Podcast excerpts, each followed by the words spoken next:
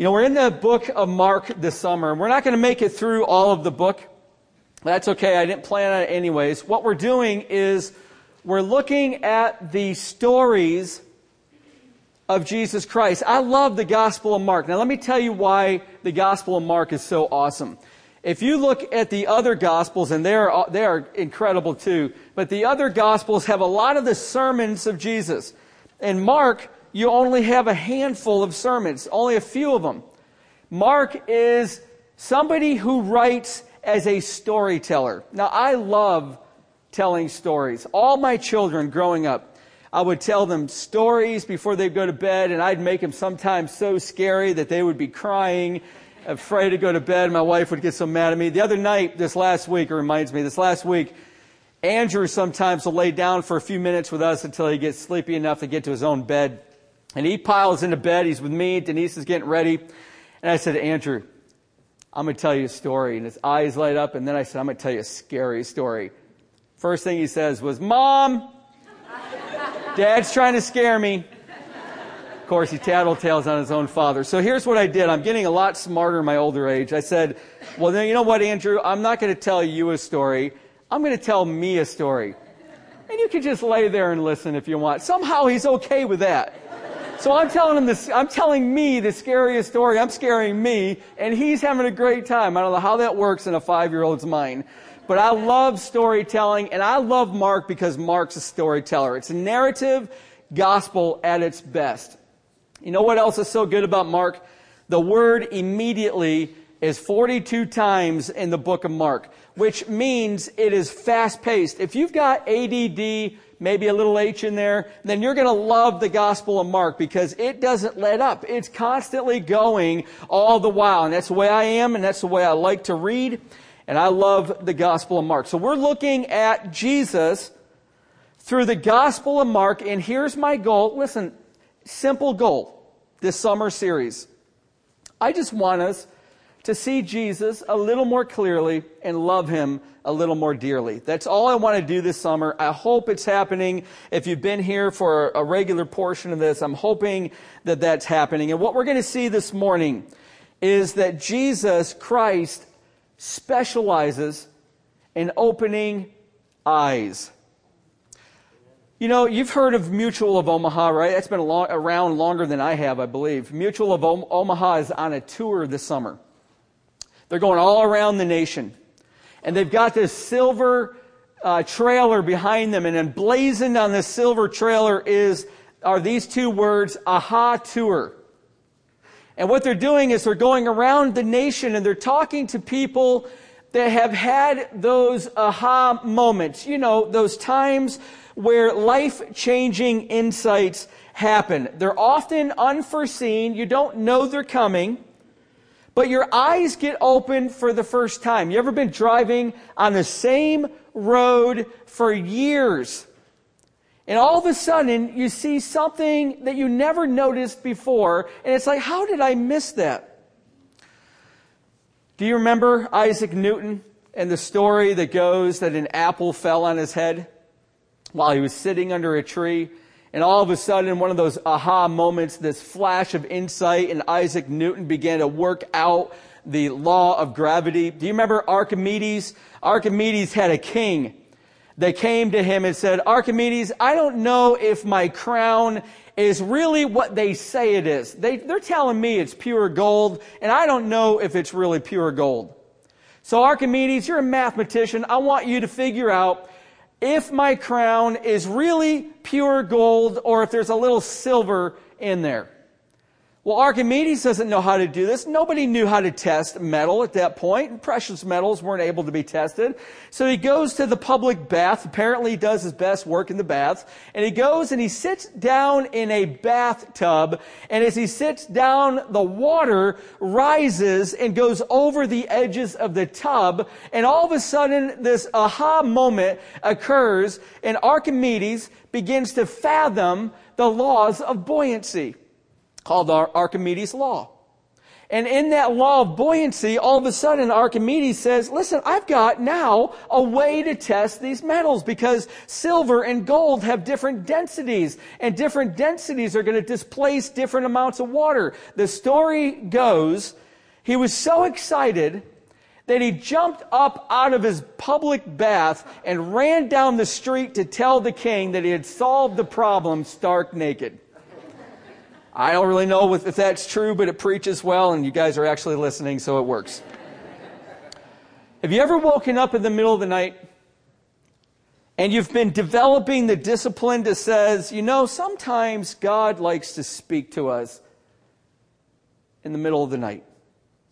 And so you wake up and your first thing you say is, Lord, I would like to get back to sleep, but did you wake me up for a reason? Is there something you want me to know? Are you trying to speak to me? You know, I did that this last week and the Lord was speaking to me. Pretty profound. I got out of bed. I couldn't get back to sleep. It's about 4.30 in the morning. He spoke to me. I got up in my mind. I got up and read uh, My Utmost for His Highest, saying the same thing I just heard God say in my heart. Sometimes because God wants to speak to us, and sometimes it's in the middle of the night that those aha moments, that flash of insight comes, and it's God birthed, the Holy Spirit prompts it, and we need to see it so that we can live our lives the way that He wants us to. Well, we're going to come to Mark chapter 8, and I told you about this Mutual of Omaha tour and these aha moments to get you to understand and get your mind ready because God likes to open our eyes. And He will do that our entire lives and He will do that continually as we walk with Him and we develop eyes to see and ears to hear. We come to Mark chapter 8. You have to have your Bible. If you didn't bring your Bible, please grab one right in front of you. Share it if you need to, but you're going to need to see the text this morning. There is so much in here. So we're at Mark chapter 8, New Testament, second book in the New Testament. We get to the first five words of verse 22, which read, And they came to Bethsaida and we pause and we kind of wonder, why are we pausing? Because what's so profound about and they came to Bethsaida? Well, Mark is telling us this for a reason. He's giving us the bearings. He's giving us the compass headings. He's telling us where we're at in the story of the gospel that's unfolding. You see, if you were here two weeks ago, then you'll remember when Jesus fed those 4,000 men plus women and children. He was on the other side of the Sea of Galilee in the Decapolis region, the region of 10 cities.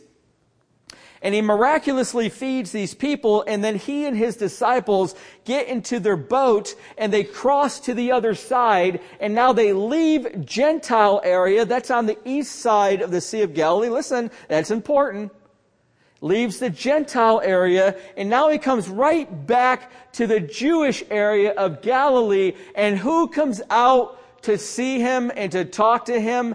None other than the Pharisees. The Pharisees are like the scribes and the, the Jewish lawyers. Their job is to protect, teach, and carry forth Judaism. Judaism is the religion of the Jews. And these Pharisees come to Jesus and they demand from Jesus, listen, you, you're making all these claims about yourself, Jesus. Well, if you want us to believe you, then we want to see you do a sign in heaven right now. Look right up at the sky and do something miraculous right this moment. And Jesus says to them, no. No. I'm not going to do that for you if my miracles that I have been doing in this region of Galilee are not enough, and my sermons that I have been preaching, and the authority with which I've been preaching it, if that's not enough, then you're not going to believe anything. I'm done. It's over. I'm moving on. And that is final. And he does. He picks up his disciples and Jesus. They get into a boat. The text says they cross over to Bethsaida. That doesn't mean they go back to the other side. Look at the map. They go north, slightly east. It's still Jewish area. It's still Galilee. And it's the village or the town of Bethsaida. It's a fishing town. And by the way, you may be familiar with it because it's where Peter and Andrew and Philip were born. You see, they were born in Bethsaida and then transplanted for their career in Capernaum. Capernaum is more prosperous than Bethsaida. So they moved to Capernaum, even though they were born in Bethsaida. And you may be even a little more familiar with Bethsaida because remember, I just told you that Jesus fed 4,000 men plus women and children on the other side of the Sea of Galilee. Before that, he fed 5,000 men plus women and children. And guess where that occurred? Bethsaida. This town and the citizens of this town had seen incredible miracles from Jesus and had heard incredible sermons from his lips. And yet they were rejecting him. You know what Jesus says about Bethsaida? It's famous and infamous. Here's why it's infamous. He says in Luke chapter 10, you see it behind me, Woe to you, Chorazin. Listen, woe in the Greek is spelled just like the Jewish idiom today, oi. And you know what? When a Jew says oi, they're expressing angry grief. Jesus is angry. He is grieving the rejection. He's done so many miracles. He's preached so much to Chorazin and Galilee and to Bethsaida, yet the people were rejecting him. So he says, Oi to Bethsaida, for if the mighty works done in you had been done in Tyre and Sidon, they would have repented long ago, sitting in sackcloth and ashes. But it will be more bearable in the judgment for Tyre and Sidon than for you. Do you remember Tyre and Sidon? We talked about them two weeks ago. They're up north of Galilee. They're Gentile towns. They're famous because they're incredibly wicked areas. You've got David and Goliath. Goliath is a Philistine giant. The Philistines descended from Tyre and Sidon. You've got Queen Jezebel, who came from Tyre and Sidon, married King Ab Ahab in Israel, and when she married King Ahab, Ahab and came to Israel, she brought the gods of Baal and Ashtoreth with her. Guess what? Jezebel's father was the king of Tyre and Sidon. These were wicked, wicked areas, yet Jesus is saying, I haven't done many miracles in those areas. I've poured myself out for you, Bethsaida. Oi, you're going to suffer when you come into the white throne of my judgment. Friends, that's frightening. Because those who hear the gospel and yet reject it will find that day of judgment more severe, more terrifying, and ultimately more terrible than those who have never ever heard the gospel in their lives. And we get to verse 22 and we get back into the text and they arrive in Bethsaida, this now infamous village. And some people brought to him a blind man and begged him to touch him. Now here's the fun and challenging part of pastoring and preaching when you're doing stories that have been read countless times. This is fairly familiar to a lot of us. How do you find something fresh? I mean, you don't want stale bread, right? You want fresh bread brought to you on Sunday mornings. And you don't want to come, listen, you don't want to come and park your minds in neutral. You want to interact. And sometimes you're not going to agree with me. That's fine. And sometimes you're going to agree, but you're not going to like it. And that's okay too because it shows that your mind's in gear. Well, your mind's got to be in gear. So let's, let's look at this story. And my job this morning, here's my job this morning. Here's my goal. My goal is to try to get you into the life of the blind man so that you feel like that blind person. See, here's a blind man. Look at your text. Whose friends bring to Jesus and whose friends beg for help on his behalf. Look what it says. And some people brought to him a blind man and begged him to touch him. It's not the blind man begging. Listen, it's the friends that are begging. And they're the ones that are pleading. And we might, we might read that and we might think, okay, well, that's interesting. Let's get on to the good part. Well, there's other stories in, in the Gospels where the blind person is the one begging. Don't you remember that, that the, on the road to Jericho, it's going to happen in just a couple of chapters. It's when Jesus is on his way to Jerusalem to die. He goes to Jericho first, and on the way into Jericho, there's a blind man, and he's sitting on the side of the road. And friends, listen, he's begging so loudly that Jesus, son of David, heal me. He's blind. He's so loud that the people around him tell him to shut up. But here in this story, we've got a blind man, and we don't hear a peep from him. But we sure do from his friends. They're begging Jesus. Well, you look back to the, the end of Mark 7. This is why you got to have your Bible. Look back to the end of Mark 7, and, and we might think to ourselves, well, what's so odd about this, Tim? I mean, look at that man there. He's deaf, and his friends are doing the same thing. So why, why are you belaboring this? Why are you bringing this out? Well, look at Mark 7. That guy had a speech impediment, he couldn't speak.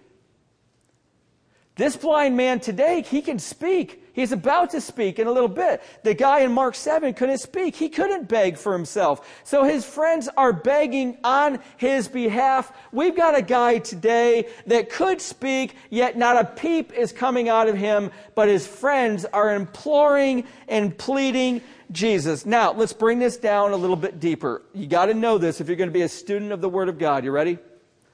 Old Testament, all the way through to the New Testament, blindness is a spiritual metaphor for being shut out from the light of God.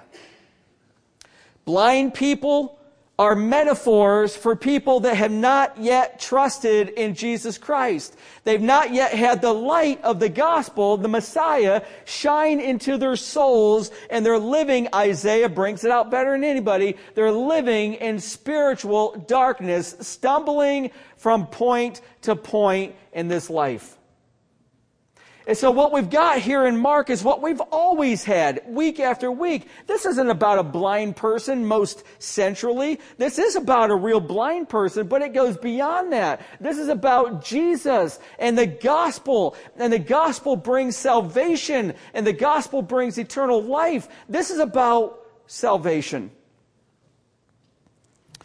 And it now makes us ask, do we really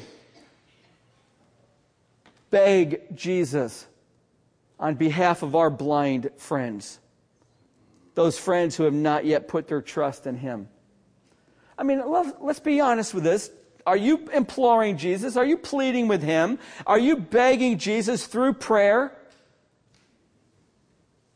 Would you please move in my friend's life? Open his eyes, open her mind to understand and see the glory of the gospel.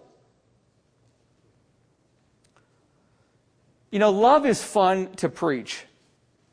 And it's really cool to define. There's only four Greek words for love. It's really not that hard. It preaches well. But love is very, very difficult to live. You want to know what love looks like?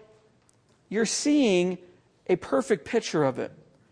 It's we plead on behalf for those who are friends of ours who are blind even if they're not even asking for help. Listen, you might have a friend that has no interest in, in salvation. You might have a friend or a loved one that's not even crying out to God. You still cry out to God for them. You bring Jesus to your friends and you bring your friends to Jesus. That's what love looks like. And we're seeing a perfect, perfect representation of it with this blind man's friends. But let's go a little bit deeper into the world of blindness. You see, in the ancient days, blindness yielded one job. If you were blind, you had one career in front of you. And the career took place beside the gates. You see, the gates were in the walls of every walled town and city.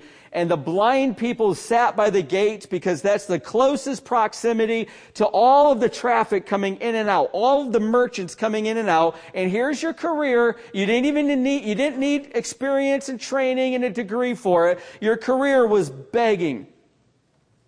That's all you would do as a blind person. Listen, they didn't have braille.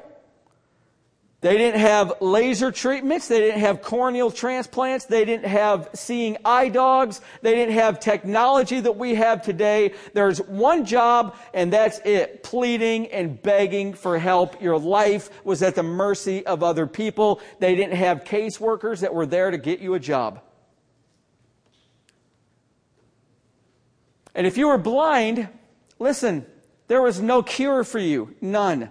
They didn't understand the pathology of blindness. Possibly, if you suffered a head injury and you were blind as a result of it, they knew something about what caused it, but there was no disease pathology awareness.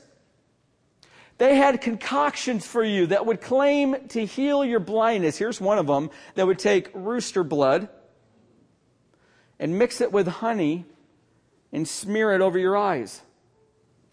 So it wasn't uncommon at all. In fact, blindness was prevalent all around the area in Jesus' day. It wasn't uncommon at all to go and see a blind person with eyes with crusted over dried salve with flies swarming so badly that they stopped trying to shoo them away. By the way, you go around the world in third country, third world countries today, you'll see the same sight. There was no cure, but here's what the Jews developed by way of a perception of blindness. Now, you ready? This is so interesting. You're going to so climb into the, the shoes of this blind man.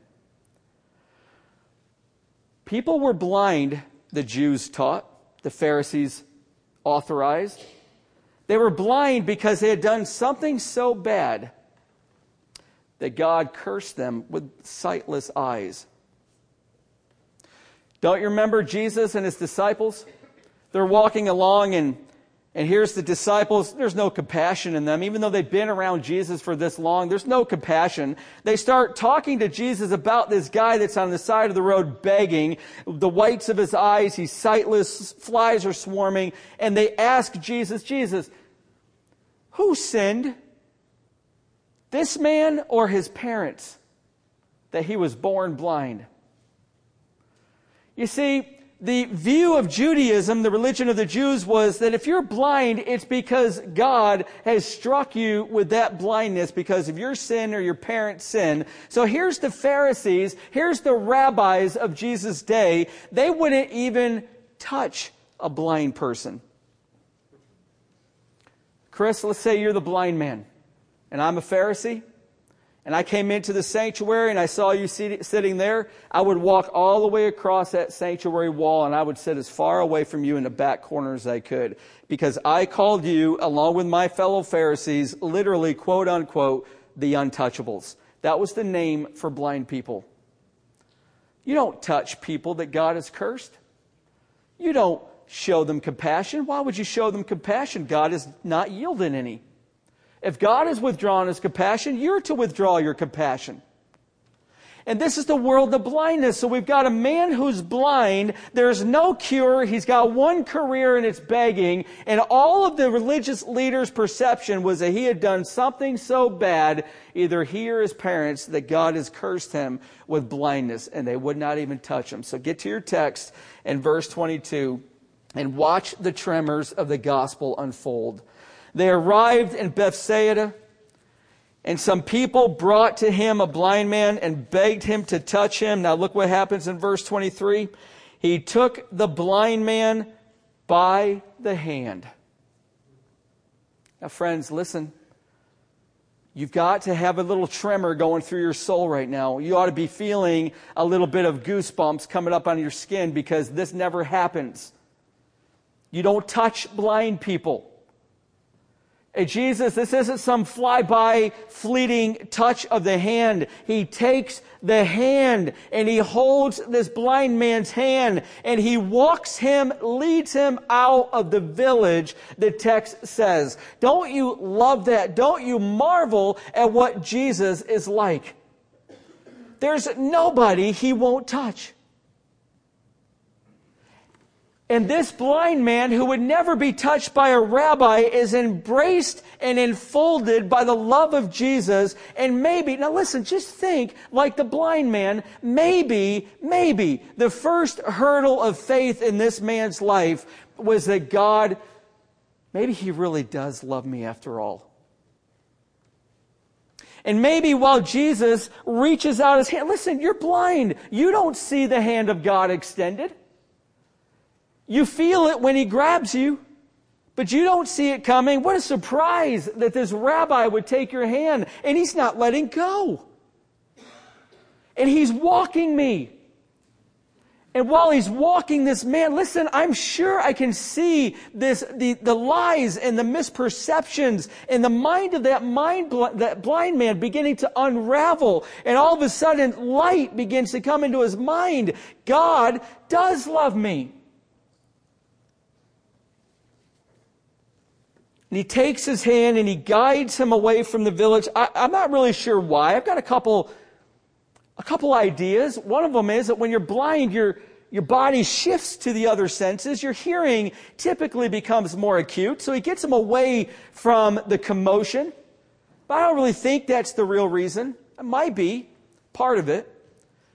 But listen, I do think it's more along this line. I'm going to give you a couple more reasons. I think it's more along this line. I think that Salvation is always you and God. There's no herd mentality of salvation. There's no group of 30 people that all come together and in one split moment, all 30 of them come before the Lord and become saved. It's always God and you individually and personally because you are loved by God, not the crowd loved by God only. You're loved by God. I think he leads him away from that village, at least for this, to begin walking him out of what the village was a metaphor of, and that is the world. God walks us out of the world. He takes you by the hand when you're living in darkness, and He walks you out of the world, and He brings you right to His throne of mercy so that you can see His beauty and His glory and His love and put your faith in Him. Part of this is certainly Jesus walking him out of the world. But let me give you one more perspective. Now, we've talked about what it's like for the blind man. Let's look at a different perspective. Let's look at the disciples. Let's look at this through the eyes of the disciples. What was Jesus doing for them? Remember a few minutes ago, I told you that the Pharisees, they had come to Jesus and they were demanding that he would give a sign to them, and he wouldn't do that. He wouldn't give them a sign. Now listen, this is horrible what I'm about to tell you. That was it. Listen, this miracle that we're looking at today, listen, this is the last miracle in Galilee. It's done. Jesus is leaving Galilee. He's on his way to Jerusalem. He's going to die in a few months. And the, the curtain closed on Galilee. Act 1 is done. You know what Act 1 was? Now listen, this is so important. Act 1 was his ministry to the multitudes, to the crowds. But that curtain has dropped. And Act 2 begins, and that Act 2 is all about his ministry now, peculiarly and particularly with the disciples. This is the church. And he's got to open their eyes. He's got to get their, their faith strong. Act 3 is going to be in Jerusalem in a few months. He's going to be on the cross. And then Act 4, he's going to come back from the dead and ascend to his Father. But we're, the, we're at the end of Act 1 and the curtain is dropping fast. And so we've got the disciples that now are shifting into Act 2. Jesus is doing something in the lives of these 12 and he's pulling them away from the village, away from the people because the curtain is dropping and it's time now for the disciples to have intensive training. And friends, I'm going to tell you and I'm going to show it to you. This miracle is more about the disciples than it is the blind man. And let's see how we can see that. Look at verse 23. Look what happens next. Jesus spit on his eyes and laid his hands on him. He spit. Now listen, the text indicates he spit directly in the man's face, right onto his eyes. Now, why? I mean, before he spits on the ground and he mixes a little bit of a mud and he puts it on a different blind man's eyes and heals his eyes. Before he spit on his fingers and he puts it in the guy's ears. Mitch Kowalski this morning said it was a divine wet willy. I have no idea where he gets that stuff. But he opens the man's ears. Now he spits right onto the man's eyes. You ever been spat on? I have, when I worked in residential psychiatric work, it was horrible. It's de- demeaning. It's humiliating. About the angriest I've ever been when these kids would spit on you. But he spit right on the man's eyes. And some people, some people try to explain it this way, that Jesus had to f- wash away all of that dried, crusty secretion before he could heal the man's eyes. Listen, this is, remember, this is a metaphor for salvation, and Jesus doesn't need to clean you up before he saves you. I get people all the time saying, Pastor Tim, I do, I do want to be saved and I do want to put my faith in Jesus, but I've got a couple habits in my life and I've got to stop them. I've got to clear them up and then I'll come to Jesus. And I'm always telling them why. Why? He wants you just the way you are. He likes you the way you are and He will change you. He will rescue you. He doesn't need to clean his eyes before He heals them. But why would he spit on the man's eyes? Well, it's going to leave you with some mystery because I haven't really heard a really clear explanation of this. But I will tell you this it was the belief of the day that spittle contained supernatural healing properties. By the way, when you burn your finger and you cut your finger, what's the first thing you do with it? Well, maybe we're not so modern after all but it was the belief of the day. Spittle has divine properties. Now listen, let's look at it this way. Who's the one begging for help? It's not the blind man. It's his friends. And there's no evidence that this man's faith was alive. None. The friends bring him to Jesus. The friends beg for him. Jesus takes his hand, walks him out of the village. There's something that's got to jumpstart this man's faith.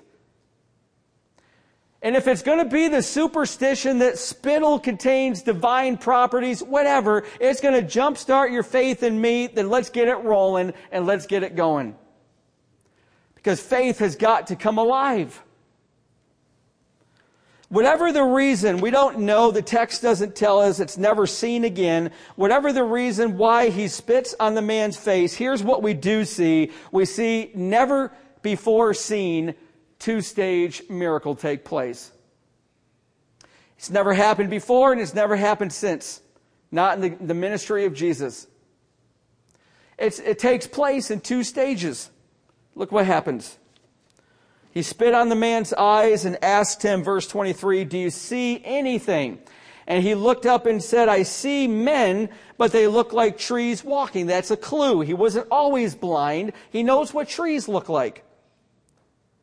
Something happened to degenerate his vision.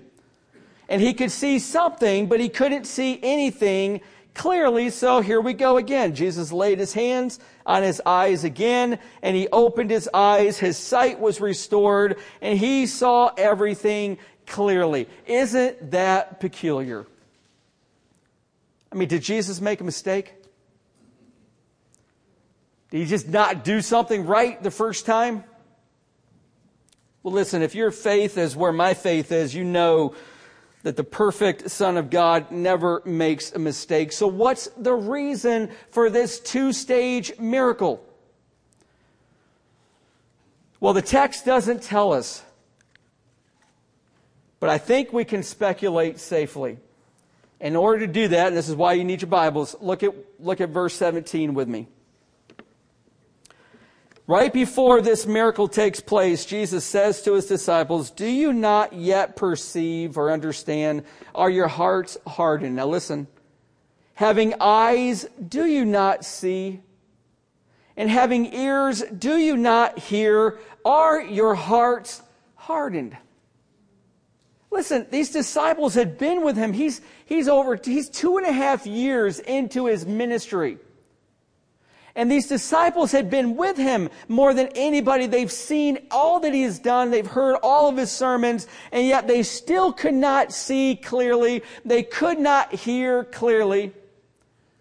Something has to be done to open their eyes and open their ears. You know, it's, it's almost like when in Mark 7 that he heals that deaf man. It's almost like Jesus is performing a, a, a, hearing test on his disciples. And then when he heals his blind man, it's like he's performing an eye exam on him.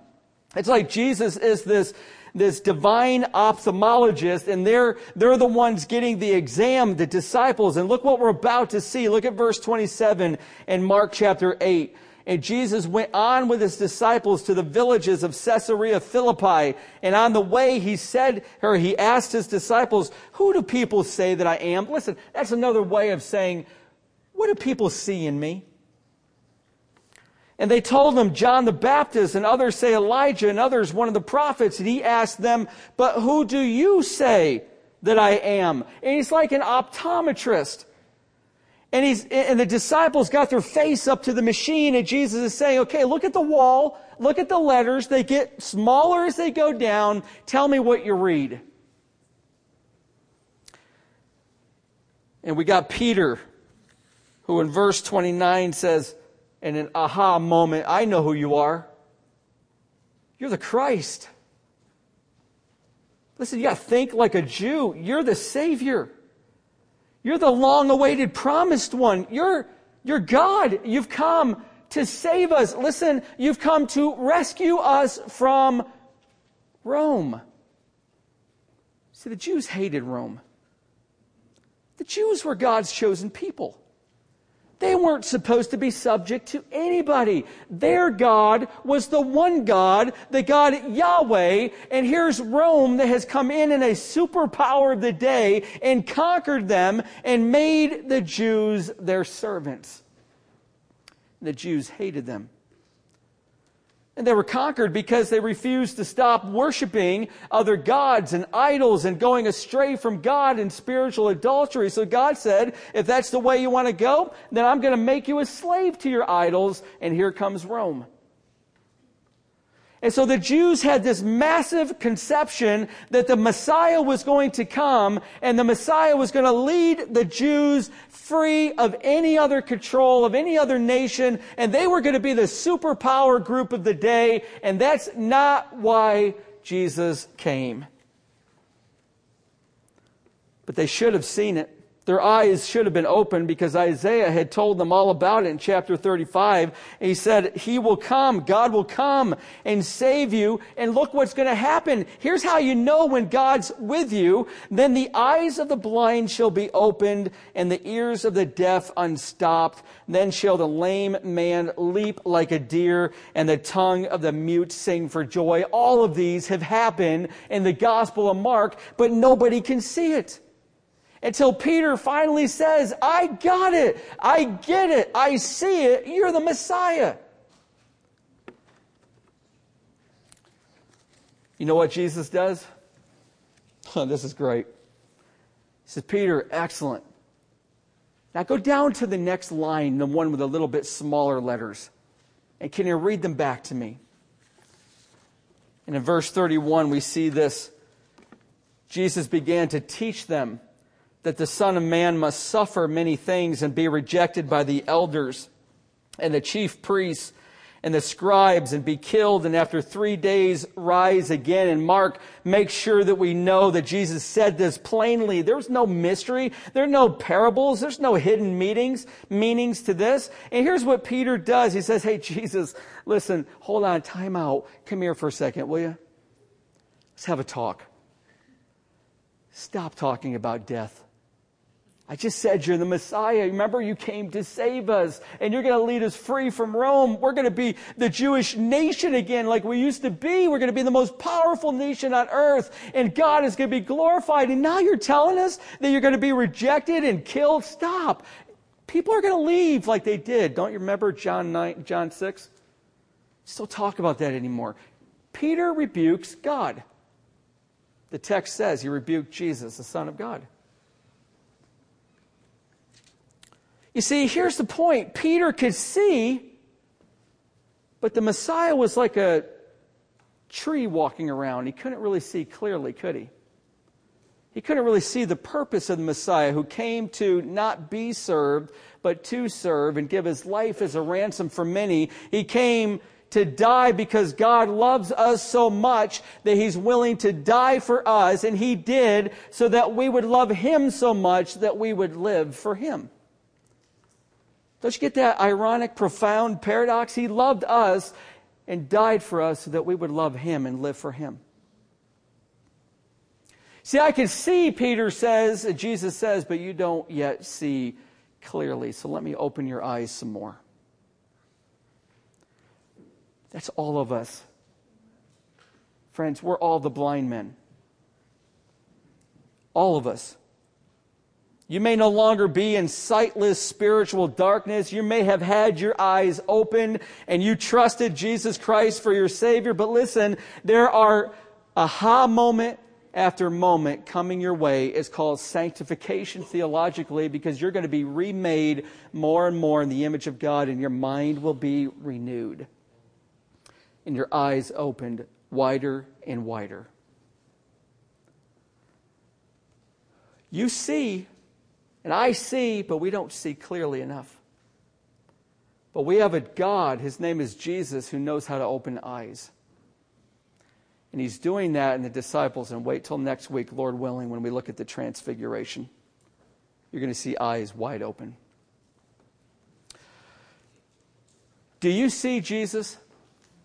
Now, let me ask you personally listen, it's just you and me right now. Do you really see Jesus? Do you see God who climbed into organic material called flesh, just like we wear, with blood coursing through his veins? Who cries out in pain when he hits his fingernail with a hammer, just like we do? He gets skin abrasions when he falls and plays as a child. And grows up and grows in wisdom and grows up having perfectly, listen, perfectly obeyed all of God's law. Something we can't do because, listen, you and I, you know this is true. You know this is true. You have sinned and you have fallen short of the glory of God. You know there's coursed through your mind terrible thoughts, and some of them you've acted upon and you've done things that you wouldn't want your mom to know about, and you've done things that you hope your children never find out about, you know you've fallen.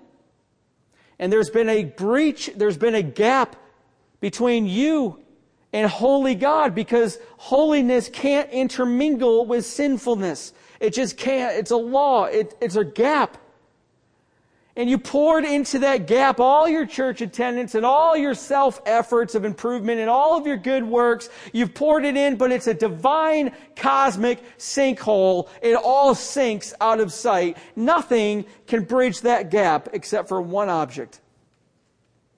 It's the cross.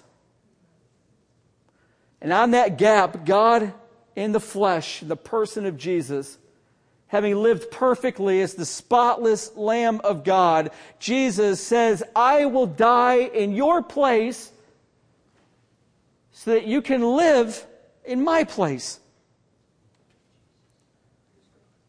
He climbs on that cross and at 9 o'clock in the morning on a Friday. And three hours later, the Bible says darkness came over the land. That was the awful, awful time of the cross. Listen, it was bad enough. You take a railroad spike like we have today, except finely tapered, it's about the same size. Drive it through not the palm, it can't support medically the weight of a body, through your wrist, crushing the nerves, sending and spiking pain signals to your brain and back over and over, over and over, both hands, both wrists, and then taking one foot, putting it over the other, and right through the ankle, right into the wood of that cross. And then remember that, listen, the problem on the cross is not inhalation, it's exhalation. You can't breathe out unless you lift up and push up.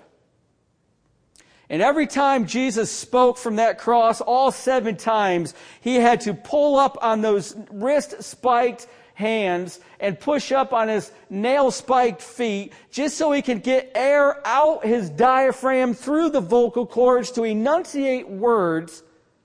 And not once on the cross is there a record of pain coming from the lips of Jesus. He didn't cry out in pain until noon. And noon he says, My God, my God, why have you forsaken me? Because God took a cup that was filled to the rim with your sins and my sins. He took that cup and he poured it out right on the head of Jesus.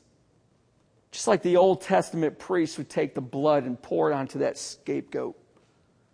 He took the, the sins of all of us and poured it right onto Jesus, and holy God couldn't look upon his son anymore because he carried our weight, the weight of our sins. And he turned his back on Jesus that's what the word forsaken means. Your eyes open to that. That's how much God loves you. You, no matter what you've done in your life, it's how much He loves you right this moment. And He would do it all over again if He had to. Thank God, literally, He doesn't. One time's enough. And the moment you put your trust in Him, that blood that dripped down off of His feet and off of His hands and off that cross, that blood, you're plunged beneath it by faith, and you come up out of that whiter than snow. And guess what? That breach is bridged, and you've got peace with God the Father. That's why Jesus came. And that's what we celebrate in communion every month. And guess what it does when we celebrate it every month? One, more iota, your eyes are opened. A little bit more, you see a little bit better why Jesus came. And a little bit wider, you see the incredible love of God for you. And here's what it does it begins to kill your pride and kill your self sufficiency and your self righteousness. And you walk out of here every month after communion a little bit more thankful and filled with gratitude at God who loved us so much, he died for us so that we would love him so much, we'd live for him. Are your eyes open to that? If they're not, friends, can I encourage you abstain from this? Don't participate in this. This isn't for you. You have no part in this. What you should do is marvel at maybe what Jesus is doing at this moment as he's taking your hand and walking you out of the village and He's getting ready to open your eyes. If you have had your eyes open and you have put your trust in Jesus, you are welcome to this. Let it do its job and kill your pride and leave here even more in love with your Savior. Amen. As the worship team comes back up, let me pray. Lord, thank you so much, Father, for your grace. Thank you so much for your willingness to die in our behalf. Thank you so much for what we're about to do as we celebrate this ordinance, as we again reflect on your incredible love for us. Lord, I pray, Father, that you would continue to open our eyes and change us, make us more and more like your Son. And let us walk out of here more humble, more excited, more in awe of your compassion and your mercy, your grace and your love. And in Jesus' name we pray. Amen.